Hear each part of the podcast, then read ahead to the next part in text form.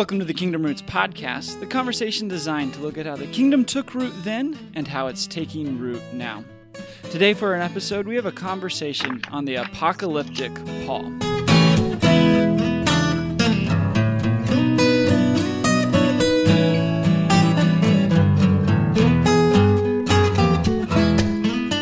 Well, Scott, you know, we get started here talking about the apocalyptic Paul. I don't know, is there like a hidden message in Paul somewhere that he's revealing the end of the world and uh, the everything coming to its conclusion, or, or, what is this topic really all about?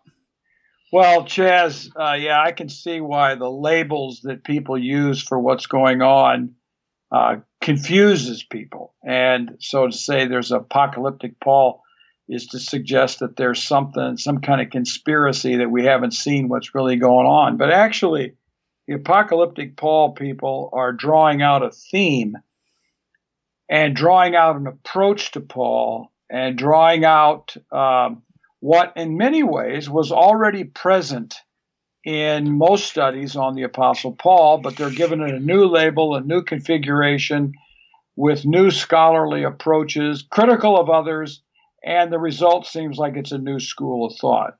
So where did this come from? I mean, what what yeah. stemmed it? What what brought it about to um, focus more in on this specific aspect of Pauline literature? Before I try to sketch it, just let me say I think that it is a combination, and N.T. Wright's new study of the history of Pauline studies, Paul and his recent interpreters, or Paul and his in recent interpretation has, I think, sketched the, the major pieces. Uh, I, I would put it in a combination of people like this, and some of these people will not be known to many of our listeners, and that's why the description that I'll give after the names will will be more helpful. Uh, I think that we have to seriously consider Karl Barth at the beginning. Uh, it works its way in in a different way in the New Testament interpretation of a German scholar by the name of Ernst Käsemann. It begins to show up in very distinctive ways in the United States with J. Christiaan Beker, who was a professor at Princeton, and he wrote a very important book on Paul. And then following him, scholars like J. Louis Martyn, Martin de Boer, Beverly Gaventa, and now with a very strong presentation I see this in uh, Douglas Campbell, who's a professor at Duke and who has written uh, a monumentally thick book on Paul called The Deliverance of God. Uh, along with him is a new PhD dissertation recently published by InterVarsity by Samuel Adams that takes it all into sort of a philosophical, epistemological, and theological realm, a little bit further away from New Testament study itself. So those are the principal names of people involved in the apocalyptic Paul. Wow. Okay. So, and I'm sure that, you know, they all have interaction back and forth in their own perspective. Uh, yes. If you had to define for somebody who has never heard of even the term apocalyptic or, or anything like that, what would you say to define what it is that these guys are specifically looking at, investigating, the questions that they're asking? Uh, each one of them is going to have some uh, slightly different varieties to it. So let, I, I want to respect the fact that when I synthesize this, I'm probably describing all and no one at the same time.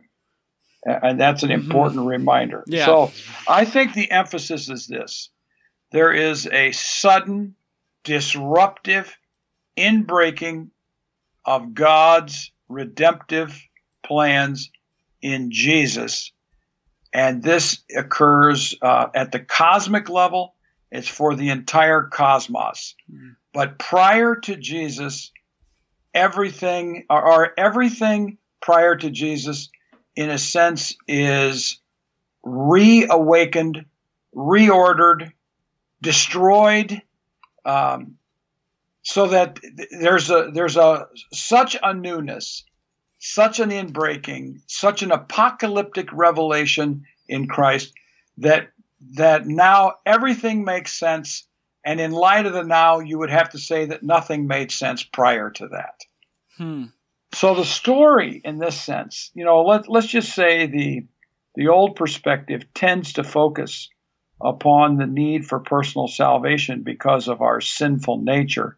The new perspective, I have to say, focuses upon God's plan in history from creation through Israel to the church or to, to Jesus Christ, mm-hmm. and then to the church that expands the people of God in this world. Whereas the apocalyptic uh, doesn't want to start. Let's. I think it's important. It's not going to start in Genesis one, and then move through the Old Testament narrative and get to Jesus. It starts with Jesus. Hmm. It starts with the revelation of God in Christ that reconciles all thing and that all things, and that, in a sense, neutralizes all other perspectives, all other angles on Jesus have to await the revelation that comes in Christ and once you know the revelation that comes in Christ, everything else begins to make sense. Yeah. So from I mean from what I know of Barth I mean that really sounds a lot like what he seems to be um, talking about in the things that I've read, you know, of his and about him, uh, that it is the breaking in. So I'm curious, what's your perspective on it? As you, you know, well, I've learned a lot from Douglas Campbell, and I've learned from Beverly Gaventa and I remember reading J. Christiaan Beker when he wrote his book, and I thought this is a stunning uh, approach to Pauline theology. And at that time, I wasn't as as enmeshed in Pauline studies as I am now, so I would see it a little bit differently now. But um, the the big thing is that it is emphasizing a new creation, that in Christ everything becomes new, and uh, it, it is not, I think that the way the, the apocalyptic people talk is that they're emphasizing that this is a new and fresh approach. They think it's mm-hmm. right. Mm-hmm. They think it's Paul. They think that's what Paul actually believed. They think that this is actually what happened that God has done for us in Christ. So this is not like uh, we got to get rid of everything and start all and, and, and say something new and fresh and who cares what the Bible says. This yeah. isn't this isn't theological imagination. This is a deeply respectful uh, tradition that is developing by people who are really good scholars. I, I don't agree with them in all particulars, but I, I do think that they have something uh, that they've jumped on that needs to be exploited. Yeah, and so in a sense, I mean, it's not like we use terms we and we make put things in, in under labels and categories and such but in uh, you know a sense like you said there are things that we can learn from their work and what they're doing and and they both if you're whether you say that you land in the new perspective camp or the apocalyptic paul camp that you can kind of have both be true at the same time in some sense would you well, say or is that a, good way to look at it maybe not? i mean i think a lot of people like uh, would like to say I, I can i can take from the apocalyptic and add it to nt wright mm-hmm. or uh, i think nt wright would say well no you can't mm. i don't want to speak for tom wright but i've sure. seen him very critical of the apocalyptic approach mm-hmm. here's here's a major distinction the new perspective emphasizes a paradigm of reading the Bible in which there is a continuity between uh, the phases of the Old Testament story and Jesus as its Messiah. You can't call him the Messiah and, and make any sense and make it a special revelation if at the same time you don't know what Messiah means from story of Israel. So if the if you call Jesus Messiah, but the kind of Messiah he is is absolutely unknown and unknowable in the Old Testament or in the Jewish tradition, then it doesn't make any sense to call him Messiah. But mm-hmm. if he is the Messiah in a sense of continuity, then knowing that backstory, that story, is very important. Uh, in the old perspective, there has constantly been an emphasis on the covenant that God made with Abraham that is a new covenant. It's not getting rid of the old, it's exploring and perfecting the old. Mm-hmm. So that's continuity. Whereas I think the apocalyptic Paul, I have to say, to me, there is there is so much disruption and so much eruption in the apocalyptic revelation in Christ that there is a threat to continuity between the what we would call the Old Testament and the New Testament. And uh, mm. and I think that if you read these people carefully, they try to soften that. Uh, but in, in, some of the stronger moments, I see a discontinuity that uh, that concerns me. Yeah, you know, I'm curious. I, I've been you know reading a, a, lot from Richard Hays and how he talks about the echoes of scripture and specifically in Paul and how much of what Paul said he used the echoes the language uh, verses um, from the Old Testament and from the Hebrew scriptures I, I, wonder what what do they have to say in response to that and, and how that fits together and how he could say something apocalyptic well, it's very interesting. Richard Hays is uh, is often seen to be a bit of a new perspective guy, but I, I think Richard Hays. the more I read him, I think he he lands on the apocalyptic side. I mean this this is where it's important to realize there are nuances, mm-hmm. various emphases in different authors. Uh, Richard Hays is going to. Here's what I would say: he sees in Paul the use of the Old Testament. That Paul knows how to read the Old Testament exclusively because of the revelation of God in Christ through the Spirit.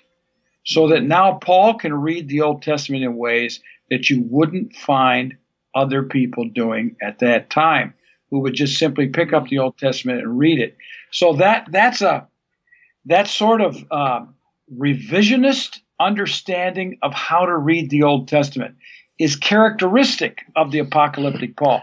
Douglas Campbell says that the apocalypse, the unconditional deliverance of God in Christ, is a dramatic apocalyptic deliverance, inaugurating, inaugurating certain fundamental changes, and therefore, now this is very important, Chaz, prompting a reevaluation of the human problem in its light. So, in other words, once we know what God has done for us in Christ, we know the problem that he was solving. Hmm. So you can't start with the problem in the Old Testament and find Jesus to be the solution.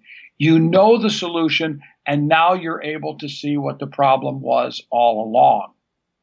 Hmm. So it's it's it's where you begin. It, that's the apocalyptic moment of the whole thing. We're starting with the revelation of God in Christ, and until you know that, you cannot know how to read the Old Testament. Yeah, it really seems like that starting point is the crux of uh, yeah, pretty much all of it, really. Yeah, you start with, huh? Any uh, any other uh, maybe disputes or debate between the new perspective or even the old perspective and the understanding of Paul and the apocalyptic uh, interpretation of him? Yeah, I, I mean, here's one of the major issues. And this has been a constant theme of N.T. Wright in his writings about the apocalyptic. No uh, people out there should understand that N.T. Wright and Douglas Campbell are both studying Paul uh, fiercely. They are studying Paul as deeply as they can. They love the New Testament. Mm-hmm. They love Paul's letters, but they disagree sharply. Mm-hmm. And one of N.T. Wright's major critiques has been that they're using the word apocalyptic, but that's not what apocalyptic meant in Judaism. Hmm. So it's not what it meant in the New Testament. So they're using. I, I think. I think it would be fair to say that some critiques would say they're using the word revelation in an epistemological, personal, cognitive way that owes more origins in Karl Barth, maybe even Kierkegaard's existentialism, and T.F. Torrance's theology, mm-hmm. Torrance's theology. So it is a, sort of a Barthian understanding of apocalyptic that grates at the nerves of people who study apocalyptic in the Jewish world, who know that there's more continuity, there's more historical connections. Um, there, it's less everything is brand new. Mm-hmm. And sure, there's an apocalyptic moment. There is something about Christ uh, that shocked people at the time, stunned people that he mm-hmm. would die on the cross and be raised, and that in the resurrection of Jesus, the general resurrection of all has already begun. Mm-hmm. This is Tom Wright's. His newest book is called The Day the Revolution Began. It's his book on atonement theory and the cross and, and crucifixion. And his argument is that when they woke, you know, when they went to bed on the night of the crucifixion, they realized later, only later, they realized that all of life had changed. Hmm. So there's that apocalyptic uh, kind of theme in New Testament studies. Yeah. And sometimes I wish that we could see that these these would work together because the apocalyptic people have great appreciation for E.P. Sanders. Mm-hmm. They have great appreciation for continuity uh, in the Jewish world. So it, it's just that at times the language becomes so fiercely uh, my view versus your view that the the deep themes that connect them are sometimes neglected. So there's a lot of continuity between these two views. Uh, now, I'm not talking about continuity of the Old and New Testament. Mm-hmm. There's a lot of similarity and commonality between these views, but there are sharp disagreements that really do change the discussion.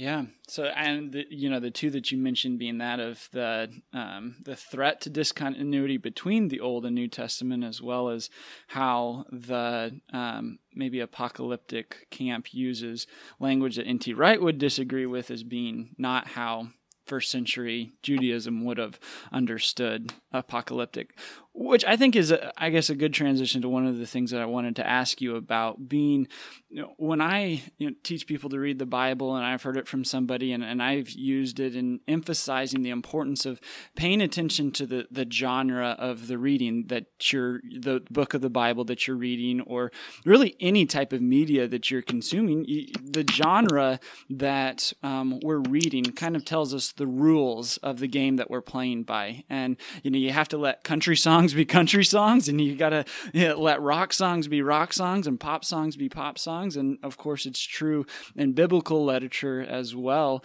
Um, and the gospels are different than Paul's letters. And um, yeah. there's even a whole, the whole category of uh, apocalyptic um, literature that we understand often as revelation. And yeah, I, I yeah. wonder Daniel. what yeah, and and you know, and Daniel as well in the Old Testament. Um, I wonder what's the similarity or, or, difference, or how do we not get confused in some of these similar terms that are being yeah, used? I mean, and it's really fair, and this is where N.T. Wright's critique has struck home. I think, and in a very important clarification, if not a paradigmatic insight, and that is this: that you can read a lot of these people talk about the apocalyptic Paul and never touch upon any apocalypse in the Jewish world. That instead of it being this is a kind of literature, apocalyptic, mm-hmm. or a kind of worldview, apocalyptic, it is a an epistemological statement. This is it, it is philosophical. It's conceptual of a, kind of. It's apocalyptic is the inbreaking of God's revelation in Christ and that's the apocalyptic moment. And that's all that needs to be known is the death and resurrection and ascension of Jesus completely shatters. That's one of their favorite terms, along with eruption and disruption. It completely shatters all categories that we have known before. Mm-hmm. And now the unconditional deliverance and grace of God has been unleashed in the world, bringing the reconciliation of all things. It's already happened. So the result of that is that it is not so much a connection to Jewish apocalyptic literature. Mm-hmm. It's not so much a connection to a revelation of secrets that had had been uh, hidden in the presence in the throne room of God forever.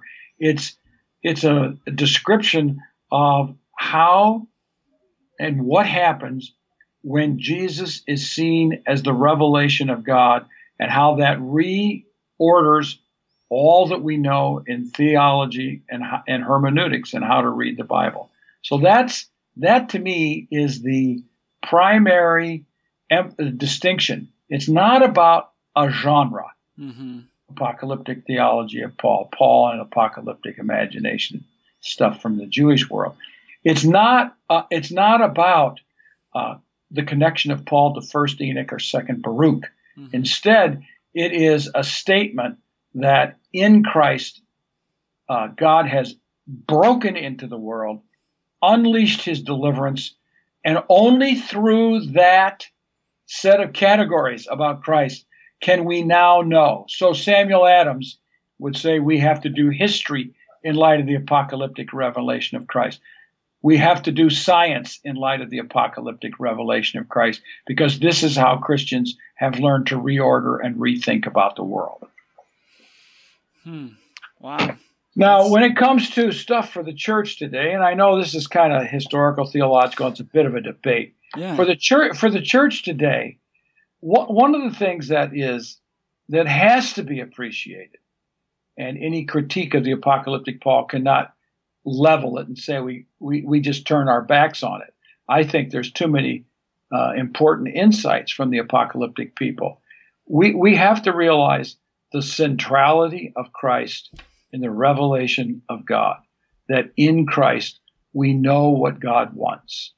I, I would emphasize that this Messiah, Jesus, is in continuity with Israel's story and he fulfills Israel's story. He doesn't disrupt Israel's story.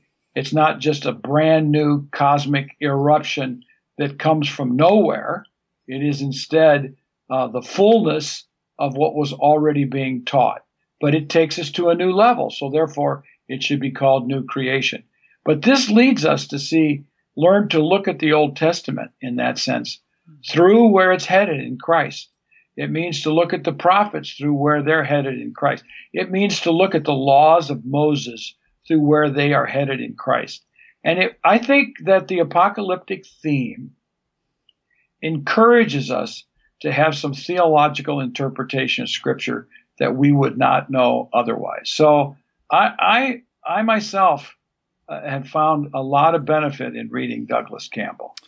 Yeah, and if it you know, as you said, what are the implications for the church to embrace? I mean, obviously, anytime the the church can better and more embrace Christ as the center of um, who we are as a people in defining um, our communal identity as well as our, our individual personal understanding of who we are. That's going to be a good thing. Like, yeah that's, that's going to lead that's going to lead to uh, a good place um, in bringing transformation and, and being able like you said to read through the old testament and anything any other practical things that you see you know well i think i think that's the fundamental one that yeah. we have to keep in view. I, I do think that uh, that it can be exaggerated to the point where we didn't know anything until Christ. Well, mm-hmm. I, I, don't want to go in that direction, and I don't want to claim. Uh, I think Samuel Adams has taken it to an extreme form mm-hmm. at times in his epistemology.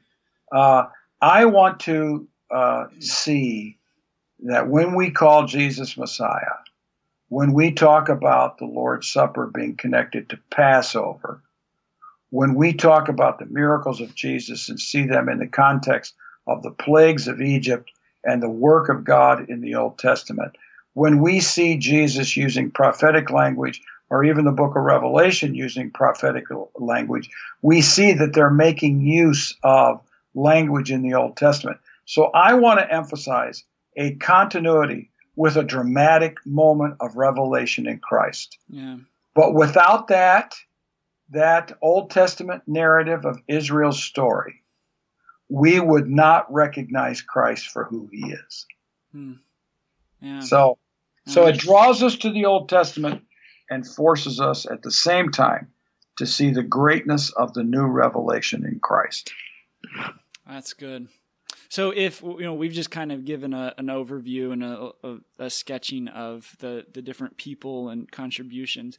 If somebody was interested to uh, do some more research and more reading in this area, uh, what would be maybe two or three good places to start? Well, I would. Um, uh, it depends how much time people have and how much expertise. But let's start at, at what may be the simplest level would be Beverly Gaventa edited a book called The Apocalyptic Paul. It's a collection of essays by apocalyptic type thinkers. It's a good example. I think the clearest and shortest uh, version of it all um, is uh, is Douglas Campbell's book called The Quest for Paul's Gospel. Then he wrote this monster book of a thousand pages called The Deliverance of God. Uh, those are good ones. I also still think J. Christiaan Beker, in his book Paul the Apostle, is an important study in this. But there is an essay by J. Louis Martyn uh, that is, uh, and I, as I'm talking to you, I'm popping this up, uh, and my system wants me to upgrade, but uh, I, I want to get there as quickly as I can. But J. Louis Martyn uh, in, wrote an essay in the Interpretation Journal that I think is maybe the quickest and shortest way to get there. And it's called The Apocalyptic Gospel in Galatians in a magazine or a journal called Interpretation in the year 2000. It's volume 54, pages 246 to 266. But I think that would be the shortest. And then I would probably go to Beverly Gaventa's uh, edited volume, and then Douglas Campbell's the um, the Quest for Paul's Gospel book, and then I would go to Campbell's big one. But but know that when you get to Campbell's big one, you got a big challenge on your hands. yeah, you, are you're, you're going to be there for a while. Yeah. Uh, well, uh, I hope those are helpful. I will put the links to those where you can get them from Amazon or online uh, in the show notes. So make sure that you um, check that out. Scott, before we go, any closing thoughts that you want to leave our listeners with?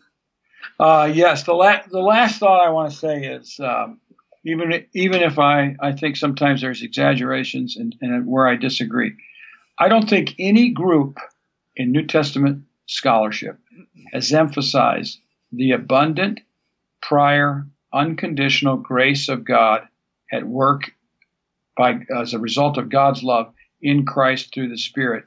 Uh, no one has emphasized this better than the apocalyptic people like Beverly Gaventa. John, John Barclay can be seen as a part of this, uh, but especially Douglas Campbell. So anyone talking like that about the grace of God. It's got my ear.